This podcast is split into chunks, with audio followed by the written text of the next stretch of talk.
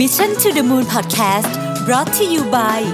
ศรีจันทร์ everyday matte lipstick เนื้อแน่น ทาง่าย พร้อมกว่าทุกสถานการณ์ สวัสดีครับยินดีต้อนรับเข้าสู่ Mission to the Moon Podcast episode ที่ 481 นะครับคุณอยู่กับรวิศ หาญอุตสาหะครับผม เรื่องที่จะคุยวันนี้เนี่ยผมคิดว่ามันเป็นเรื่องที่น่าสนใจและมีความลึกซึ้งมากนะครับ มันเป็นมันเป็นนามธรรมมาก ๆ แต่ผมว่าสำหรับผมเนี่ยยิ่งยิ่งอายุเยอะขึ้นนะฮะผมเริ่มค้นหา ความแตกต่างของสองคำนี้เยอะขึ้น แล้วผมรู้สึกว่าสิ่งที่สิ่งที่เจอเนี่ยมันน่าสนใจนะฮะผมว่าเขาโครงเรื่องนี้เนี่ยมาจากบทความหนึ่งชื่อ why you should stop trying to be happy at work นะครับมันมันอาจจะฟังดูเอ๊ะเราไม่เราไม่อยากมีความสุขในที่ทำงานเหรอนะฮะแต่ว่าสิ่งที่เขาพูดในนี้มันมันสะท้อนกับความเชื่อของผมมากเลยนะฮะคือต้องบอกว่าคำว่า happy เนี่ยนะ แฮปปี้เนี่ยมันเป็นของที่ประเดี๋ยวประดาวอะความสุขอย่างเงี้ยมันมันประเดี๋ยวประดาวมากๆ แต่ว่าความเป็นจริงแล้วเนี่ยสิ่งที่จะทำให้เราเนี่ยทำงานแล้วมีรู้สึกว่าเรามีความหมายมีคุณค่าเนี่ยมันเป็นมันเป็นอีกเรื่องหนึ่งนะฮะคือจะบอกว่าเราจะมีความสุขกับการทำงานตลอดเวลา มีความสุขแบบความสุขแบบhappy แบบยิ้มตลอดอะไรเงี้ยผมว่ามันมันมันแทบจะเป็นไปไม่ได้เลย จะว่าไปไม่ใช่แค่ผมคนเดียวนะฮะ Gallup ซึ่งเป็นบริษัทที่ปรึกษาระดับโลกเนี่ยเขาก็ไปเก็บข้อมูลมานะครับบอกว่า 85%ของคนที่ทำงานเนี่ยไม่รู้สึก engage กับงานเลย คือไม่รู้สึกว่างานเนี้ยเป็นงานของฉันฉันไม่ได้ภูมิใจในการทำงานนะครับ แล้วก็มันทำให้คนเนี่ยรู้สึกว่างานมันเป็นไม่ไม่ไม่เป็นส่วนหนึ่งชีวิตเหมือนเป็นส่วนเกินที่จำเป็นจะต้องทำไปอย่างนั้นอย่างนั้นนะแต่ความเป็นจริงก็คือเราใช้เวลา 90,000 ชั่วโมงเนี่ยในชีวิตเพื่อทำงาน แต่ถ้าเกิดว่าเรา 90,000 ชั่วโมงเนี้ยตามหาบอกว่าฉันจะต้อง happy ยิ้มตลอดเวลาเนี่ยผมคิดว่าเราไม่เจอผมคิดว่าเราไม่เจอ ต้องบอกว่ามีนักเขียนท่านหนึ่งชื่อเอมิลี่สมิธนะฮะเขาเขาเขียนหนังสือเล่มหนึ่งเล่าให้ฟังบอกว่า เราเนี่ยควรที่จะโฟกัสกับความหมายหรือว่า meaning ในการทำงานมากกว่านะครับเพราะความหมายหรือ meaning ในการทำงานเนี่ยมันอยู่ทนกว่า แล้วมันเป็นตัวที่ขับเคลื่อนชีวิตของเราเนี่ยไปในทิศทางที่จะทำให้เราเนี่ยรู้สึกว่าเรามีที่ยืนของเราอยู่บนโลกนี้ไอ้คำว่าที่ยืนของเราบนโลกนี้เนี่ยผมคิดว่าเป็นเป็นพอยที่น่าสนใจ คือถ้าเกิดเรารู้สึกว่าเราไม่มีที่ยืนอยู่บนโลกนี้ปุ๊บเนี่ยเราจะเคว้งคว้างนะครับ ประเด็นประเด็นที่เอ่อที่เขาจับมาในเรื่องของการในเรื่องของเรื่องคำว่า meaning เนี่ยเขาไป survey คน 12,000 คนที่อยู่ใน ตลาดแรงงานหลายเลเวลงานก็หลากหลายเนี่ยนะครับพบว่าห้าสิบเปอร์เซ็นต์เนี่ยรู้สึกว่าไม่มีไม่ค้นพบความหมายของการทำงานนะครับแต่คนที่ค้นพบความหมายของการทำงานเนี่ยนะฮะซึ่งมีเยอะนะครับมีครึ่งหนึ่งเนี่ยนะฮะบอกว่าตัวเขาเองเนี่ยรู้สึกมือมีความพึงพอใจมากกว่าคนที่ไม่ค้นพบความหมายของการทำงานเนี่ยหนึ่งจุดเจ็ดเท่านะครับความพึงพอใจไม่ได้หมายความว่ามีความสุขนะขอในนี้ครั้งหนึ่งพึงพอใจรู้สึก เออ นี่เป็นงานที่ฉันทำแล้วฉันโอเคนะครับรู้สึกพึงพอใจนะครับมีมี engagement สูงกว่า 1.4 เท่านะครับและที่สำคัญที่สุดก็คือ มีโอกาสถึง 3 เท่าที่จะอยู่กับบริษัทที่กำลังทำงานอยู่มากกว่า ดังนั้นเนี่ยคนเหล่านี้ไม่ได้บอกว่าเขาแฮปปี้แต่เขาบอกว่างานเขาได้มีความหมายนะครับซึ่งพอเขาบอกว่างานเขาได้มีความหมายเนี่ยมันหมายความว่ายังไงนะสมมุติว่าเราได้รับการแต่งตั้งเป็น CEO นะครับสมมตินะฮะ เราจะรู้สึกว่าเราแฮปปี้นะเงินเราก็เยอะนะครับเรามีอำนาจเรามีของทุกอย่างมีนู่นมีนี่ แต่ว่าไม่ได้หมายความว่างานของเราจะมีความหมายนะไม่ได้หมายความว่างานของซีอจะไม่มีความหมายผมพยายามจะกำลังยกตัวอย่างว่า ถึงแม้ว่าคุณจะได้ตำแหน่งใหญ่ที่สุดในองค์กรนะครับมันไม่ได้หมายความว่าคุณจะได้งานที่มีความหมาย งานของคุณอาจจะทำให้คุณรู้สึกแฮปปี้ในช่วงเวลาแรกๆ ที่คุณได้รับการแต่งตั้งขึ้นมา แต่ถ้าเกิดคุณทำงานขึ้นไปแล้วคุณค้นพบว่า งานนี้มันไม่ได้สะท้อนตัวตน มันไม่ได้สะท้อน ภาพยาวๆของเราเลย ความพึงพอใจทางด้านการงานหรือหรือ long term career satisfaction เนี่ยความพึงพอใจด้านยาวๆเนี่ย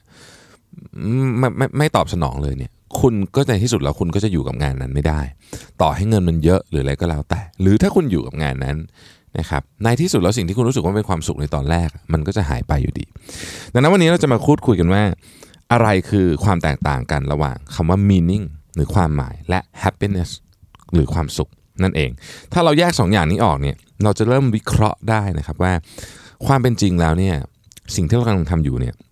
เราทำเพราะเราไปโฟกัสที่ความสุข หรือเราโฟกัสที่การตามหาความหมายกันแน่นะฮะคนจำนวนมากที่ตอบแบบสอบถามเมื่อสักครู่เนี่ยบอกว่าเขายินดีที่จะลดเงินเดือนตัวเองนะถ้าเกิดเขาได้ทำงานที่มีความหมายมากกว่านี้นะครับทีนี้นักนักคิดนะครับ ศิลปินนะนักปรัชญาต่างๆเนี่ยก็พยายามจะพยายามจะค้นหาว่าไอ้คำว่าความหมายความสุขนี่มันแตกต่างกันยังไงเพราะมองดูเผินๆนี่มันมันมันแตกต่างกันเออไม่เยอะแต่จริงๆแล้วเนี่ยเออนักจิตวิทยาคนหนึ่งชื่อรอยเบิร์นมาสเตอร์เนี่ยบอกว่า มันมี 5 ปัจจัยเลยนะ ที่ทำให้ความหมายกับความสุขนี่แตกต่างกัน ปัจจัยที่1เนี่ยนะครับเขาบอกว่า getting getting what you want or need ความสุขเนี่ยมันสามารถ ได้จากการความสุขเนี่ยมันคือมันได้เวลาคุณคุณได้สิ่งที่คุณต้องการนะอ่าพูดอย่างนี้กันสมมติว่าคุณอยากได้รถอย่างเงี้ยนะครับแล้วคุณได้รถสปอร์ตมาหนึ่งคันเนี่ยคุณก็จะมีความสุขนะฮะคุณจะมีความสุข แต่ว่าความหมายเนี่ยไม่เกี่ยวเลย ไม่เกี่ยวกับสิ่งที่คุณอยากได้แบบแบบนั้นนะความหมายเนี่ยมันเป็นอะไรที่ที่ยาวกว่านั้นนะครับเอ่อรอยเนี่ยเขาบอกว่า the frequency of good and bad feelings turn out to be irrelevant to meaning which can flourish even in very forbidden conditions ผมชอบประโยคนี้มากนะฮะแปลเป็นภาษาไทยก็คือว่า ความถี่ของสิ่งที่ดีและไม่ดี ความรู้สึกที่ดีและไม่ดีเนี่ยมันไม่เกี่ยวอะไรเลยกับความหมาย พูดง่ายคือความหมายเนี่ยสามารถที่จะอยู่ได้ในที่ที่แม้แต่ condition ของคุณมันไม่มีความสุขเลยก็ตามนะครับมันมันมันมันมันมีสิ่งไม่ไม่มีความสุขก็ตามมันมีสิ่งร้ายๆเกิดขึ้นกับคุณนะคุณก็มีความหมายได้นะดังนั้นเนี่ย ความหมายจึงไม่จำเป็นที่จะต้องมาตอนที่คุณเจอแต่สิ่งดีๆนะฮะมันขึ้นอยู่กับว่าเราวางวิธีคิดของเรายังไง อันที่สองครับ time frame นะ time frame เนี่ยน่าสนใจบอกว่าความสุขเนี่ยมันจะเกิดขึ้นเดี๋ยวนี้ คือถ้าเรารู้สึกมีความสุขมันจะต้องเป็นความอะไรที่รู้สึกเดี๋ยวนี้ ตอนนี้ตอนนี้จะรู้สึกมีความสุขนะครับแต่ความหมายเนี่ยมันจะเป็นการประกอบกันระหว่างอดีต ปัจจุบันและอนาคต ผ่านเส้นเรื่องอะไรบางอย่าง คือเราจะต้องเล่าเรื่องอะไรบางอย่างให้ตัวเองเพื่อประกอบ 3 เรื่องนี้ขึ้นมาให้ได้นะฮะแล้วอันนี้จะเป็นความหมาย ในระหว่างที่คุณประกอบขึ้นมาเนี่ย คุณอาจจะไม่มีความสุขเลยเพราะคุณกำลังทำงานหน้าดำค่ำเครียดไม่ได้นอนมา 24 ชั่วโมงแล้ว แต่คุณอาจจะเจอความหมายอะไรบางอย่างได้ ในการประกอบอดีต ปัจจุบันและอนาคต ในอดีตคุณตั้งใจทำอะไรมากๆ ปัจจุบันนี้มันพัฒนามาถึงไหนนะครับ อนาคตคุณหวังมันจะไปยังไง คุณร้อยเรียงเรื่องพวกนี้ผ่านกระบวนการทางการเล่าเรื่องให้ตัวเองฟัง แล้วคุณจะรู้สึกว่า เออเฮ้ยมันมีความหมาย ดังนั้นเนี่ยคนจำนวนมากจึงยอมทิ้งสิ่งที่เรียกว่าเป็น endorphin hit ก็คือ endorphin hit มันคือมีความสุขทันที กับการพยายามทำอะไรที่ไม่ได้มีความสุขแบบนั้น แต่มันมีมันมีมันมีอดีตปัจจุบันและอนาคตที่เขามองเห็น หรือเขาเชื่อมโยงกันได้มากกว่านะครับความหมายมันจะมาอะไรเป็นอารมณ์ที่เป็นแบบ big picture เป็น value ที่ที่คุณเชื่อ บางคนทำสิ่งที่ตัวเองรู้สึกทรมานด้วยซ้ำแต่มีความหมายก็มีนะฮะข้อที่ 3 คือ social life นะฮะจริงๆต้องบอกว่า connection กับคนอื่นเนี่ยมันสำคัญกับทั้งความสุขและความหมายนั่นแหละ แต่ว่าวิธีการหรือ character ของของการ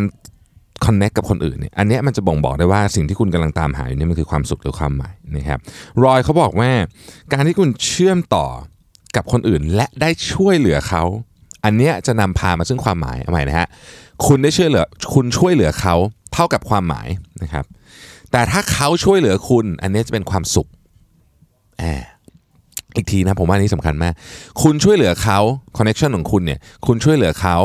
ความหมายนะครับเขาช่วยเหลือคุณอันนี้คือความสุขเนี่ยอันเนี้ยเป็นเป็นมุมมองที่เขาเอามาจากงานวิจัยนะครับ เพราะฉะนั้นมันมันเป็นสิ่งที่เรียกว่าเป็น สแตทของคนส่วนใหญ่นะฮะก็ก็ก็ก็ฟังดูแล้ว make sense นะครับอันที่ 4 คือ challenge นะครับ challenge เนี่ยเอ่อน่าสนใจ challenge ส่วนใหญ่เวลาเราพูดถึงคำว่า challenge เนี่ยมันมันมันจะประกอบไปด้วยแบบเรื่องที่แบบทำเรารู้สึกว่ามันยากใช่ไหมมันก็จะนำมาซึ่งความเครียดนะครับความอึดอัดไม่สบายใจต้องดิ้นรน พวกนี้ทำให้ความสุขลดหมดเลยนะฮะ challenge ลักษณะนี้ลดความสุขของคุณหมดเลย แต่ มันเป็นส่วนสำคัญหรือเป็นต้นทุนสำคัญในการทำให้ชีวิตคุณมีความหมาย ถ้าชีวิตคุณไม่มีชาเลนจ์อะไรเลยนะครับคุณก็จะมีความสุขนะ สมมติคุณแบบผมยกตัวอย่างนะฮะสมมติคุณรวยมากๆ แต่ความรวยของคุณเนี่ยเกิดมาจากเพราะว่าพ่อแม่ให้เงินคุณแล้วก็ตั้ง trust fund แล้วคุณก็ใช้เงินเดือนละ 10 ล้าน ใช้เงินก็ไม่หมด คุณมีความสุขแน่นอนคุณซื้อรถ คุณซื้อเครื่องบินส่วนตัวบินไปเที่ยวต่างประเทศทุกอาทิตย์ แต่วันหนึ่งอะครับคนจำนวนมากที่ไม่ใช่คนจำนวนมากคนบางคนที่ผมรู้จักแล้วกันที่มีชีวิตแบบนี้จริงๆเนี่ยนะฮะเขาเขาเขาอยากได้ความหมายของชีวิตมาก ๆ เลยอะเพราะว่ามันมันไม่สามารถหาซื้อได้ด้วยความสุขแบบนี้นะฮะความหมายมันต้องผ่านการส t รั g เกิลมันต้องผ่านการดิ้นรน มันต้องผ่านอะไรแบบนี้นะฮะข้อสุดท้ายคือออ personal identity นะครับต้องบอกว่า แหล่งสำคัญอีกแหล่งหนึ่งของการตามหาความหมายก็คือว่ากิจกรรมนั้นน่ะมันจะต้องบอกสิ่งที่เราทำอยู่อะมันจะต้องบ่งบอกความเป็นตัวเรานะฮะมันจะต้องบ่งบอกความเป็นตัวเราอืมถ้ามันไม่บ่งบอกความเป็นตัวเราเนี่ยมันมันจะไม่มีทางทำให้เราหาความหมายได้นะครับ ทีนี้ถ้าเกิดว่าเราเชื่อว่าการตามหาความหมายเป็นสิ่งที่เราอยากจะทำในการทำงานนี่นะครับ เราจะทำยังไงได้บ้างนะฮะ เขาบอกว่าคุณต้อง prioritize meaning คือคุณต้องจัดให้ความหมายเนี่ยขึ้นมาเป็น priority ของชีวิตคุณนะครับ แล้วมันมีด้วยกันทั้งหมด 4 step 4 step นี้มาจากนักจิตวิทยาชื่อ Prinit Russo Nasser นะครับทำงาน research มาแล้วบอกว่าอันนี้เป็น 4 สิ่งที่คนที่หาความหมายเจอเนี่ยมีร่วมกันนะฮะอันที่หนึ่งเนี่ยนะครับก็คือบันทึกบันทึกกิจกรรมต่างๆ ที่คุณทำไว้ เวลาคุณทำอะไรสักอย่างเนี่ยแล้วคุณจะรู้สึกว่าเอ้ยอันนี้มันมัน มันตอบสนองฉันในในระยะยาว ไม่ใช่ระยะสั้นนะครับ เช่นคุณพรีเซนต์งานกับลูกค้าคุณรู้สึกว่าอันนี้คุณกำลังช่วยลูกค้าอยู่นะฮะหรือคุณโค้ชลูกน้องแล้วคุณรู้สึกว่าคุณทำให้ชีวิตเขาดีขึ้นนะครับอันนี้มันเป็นของที่มีความหมายคุณต้องบันทึกไว้พอคุณบันทึกไว้เนี่ยคุณจะเริ่มเห็นว่าอะไรที่มันกระตุ้นคุณ แล้วแล้วมันทำให้คุณรู้สึกว่า เออ ฉันอยากทำอันนี้ไม่ใช่เพราะว่าฉันทำแล้วฉันมีความสุข แต่ฉันทำแล้วเนี่ยฉันกำลังตามหาความหมายของชีวิต นะครับอันที่สองเขาบอกว่าให้ align your values and action when choosing what to prioritize คือเวลาคุณจะเลือกอะไรสักอย่างในการทำเนี่ยนะฮะให้ความสำคัญอะไรสักอย่างเนี่ยคุณต้องดูว่าหนึ่ง value ของคุณคืออะไรคุณเชื่ออะไรนะครับเอ่อแล้วก็สิ่งที่คุณกำลังทำคืออะไรนะครับเช่นถ้าสมมติว่าคุณบอกว่าการเเป็น mentor ให้กับรุ่นน้องนะครับมันสะท้อนตัวตนของคุณนะครับเพราะคุณชอบเป็นคนที่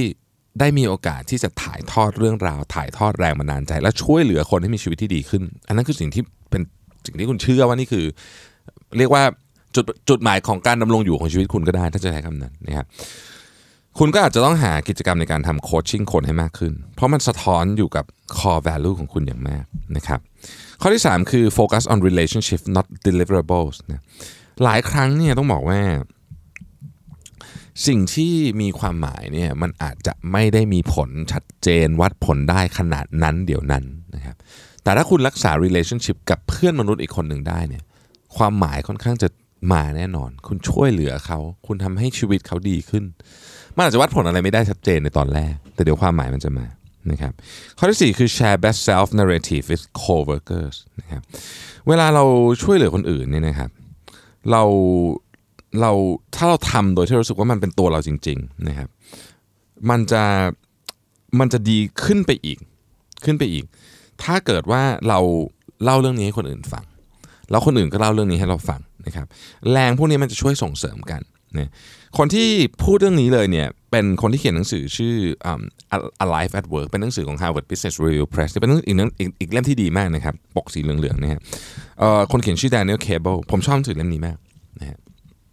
ทั้ง 4 ข้อนี้ผมทวนอีกครั้งนะครับ keep journal of activities align your value and actions when choosing what to prioritize focus on relationships not just deliverables แล้วก็ share best self narrative with coworkers 4 อย่างนี้จะทำให้การทำงานของคุณนี่มีความหมายมากขึ้น และความหมายในระยะยาวนี่แหละครับ จะเป็นสิ่งที่ทำให้มนุษย์เราเนี่ยสามารถอยู่ได้ พึงพอใจกับชีวิต ไม่ต้องมีความสุขตลอดก็ได้นะ แต่พึงพอใจกับชีวิต และมีความหมายทุกวันทุกเวลาทั้ง 90,000 ชั่วโมง ที่คุณต้องทำงานตลอดชีวิตได้ ขอบคุณที่ติดตาม Mission to the Moon นะครับ สวัสดีครับ